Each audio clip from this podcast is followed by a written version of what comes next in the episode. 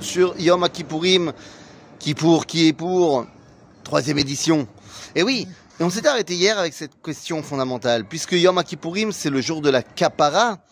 Bah, comment peut-on continuer véritablement notre relation avec Dieu, et notre relation en tant que Bnei Israël, alors qu'il n'y a plus de Kapara? Ah, Enfin, il n'y a plus de Kapara, il n'y a plus de Misber Kapara, il n'y a plus d'hôtel sur lequel on peut faire des sacrifices les fameux sacrifices expiatoires, les corbanotes de Kapara. Eh bien, en fait, cette question-là, de comment est-ce que le peuple juif peut continuer à prôner l'unité du Créateur, à prôner le lien entre Dieu et l'homme, alors qu'il n'y a plus pour lui la possibilité d'amener sa capara, eh bien c'est la question de base du christianisme. Eh oui, le christianisme a comme théologie originelle de dire que dans la mesure où vous avez été le peuple élu, vous les juifs, mais à un moment donné, vous avez rejeté bah, Jésus, au moment où le temple a été détruit et vous n'avez plus la possibilité d'amener la capara, nous on a trouvé la solution puisque Jésus pour nous est la capara du monde. Eh bien, puisque vous, vous l'avez rejeté, vous n'avez plus de capara possible, et donc, vous n'êtes plus le vrai Israël, nous devenons le vrai Israël, c'est le fameux Verus Israël. Alors, c'est une théologie intéressante. Qu'est-ce qu'on peut y répondre? Eh bien, en fait, Rabbi euh, Yehuda si, lorsqu'il va ouvrir toute la Torah orale dans sa Mishnah, eh bien, il va commencer par cette question-là. Et il pose la question suivante. Mais Matai Korin et Shema Be'arvin, la toute première Mishnah du Talmud. Mais Matai Korin et Shema Be'arvin. Alors on pourrait penser, à tort, qu'il s'agit juste d'une question technique. À quelle heure peut-on commencer à faire le schéma le soir? Mais en fait, il va falloir aller beaucoup plus en profondeur. Car cette question, c'est la question du christianisme. Mais Matai, ça veut dire depuis quand? Pas depuis quelle heure, mais de quel droit?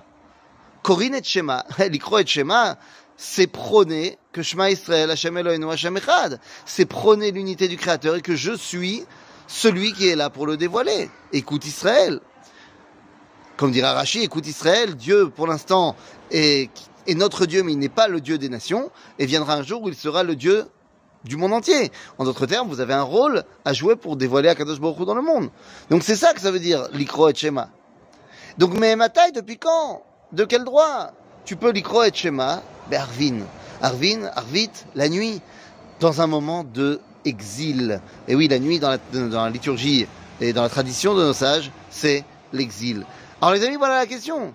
De quel droit je peux euh, dévoilé à Kadosh Baruch pendant l'exil C'est la question du christianisme. Et alors que la Mishnah nous laisse comme ça, la Gemara tout de suite va répondre et va nous dire, mais ne t'inquiète pas, enfin, c'est à partir du moment où, enfin, la Mishnah nous dit, euh, à partir du moment où les Kohanim peuvent rentrer manger la terouma. Bon, soit tu sais, soit tu sais pas. Le Talmud, la Gemara, va aller plus loin et va dire, mais attendez, mais je comprends pas.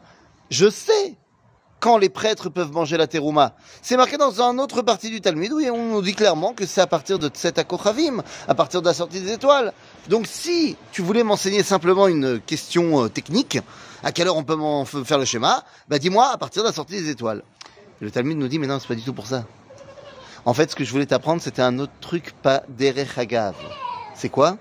Que la kapara n'empêche pas la relation avec Dieu. Et oui, le Talmud nous explique qu'en fait, c'est quoi les Kohanim qui peuvent manger la terouma le soir De quoi on parle? Eh bien, on parlerait d'un Kohen qui s'est rendu impur au Beth Amikdash. Eh bien, le lendemain, il va amener un korban kapara au Beth Amikdash. Mais qu'est-ce qui va se passer ce soir quand il rentre à la maison? Ce soir, il aura eu le temps d'aller au mikveh, mais il n'aura pas encore amené son sacrifice expiatoire. Et pourtant, il pourra quand même manger de la terouma, c'est-à-dire du kodesh. En d'autres termes, eh bien, bien que la kapara ne soit amenée que demain, eh bien, ça ne l'empêche pas d'être connecté à Kadosh Eh bien, en fait, c'est ça la réponse. Oui, ça fait 2000 ans qu'on n'a plus de misber kapara, mais ça ne nous empêche pas de nous rattacher à Kadosh Il faut d'abord aller tout simplement au mikveh, faire teshuva, mikveh Israël Hashem, et ça nous permet de continuer notre lien. Bien sûr, viendra un temps où on pourra enfin amener notre misber kapara et amener nos korbanot kapara. Mais en attendant, on n'a pas le droit de se dire bon, bah, je peux rien faire, alors yallah. Au contraire, en attendant, on doit redoubler d'efforts pour bien mettre en avant notre lien avec Akadosh Baruch pour nous notre famille, notre peuple et le monde entier. Eh bien, c'est ça le boulot de Yom Kippourim. Véritablement mettre en avant ma relation, notre relation avec Akadosh Baruch.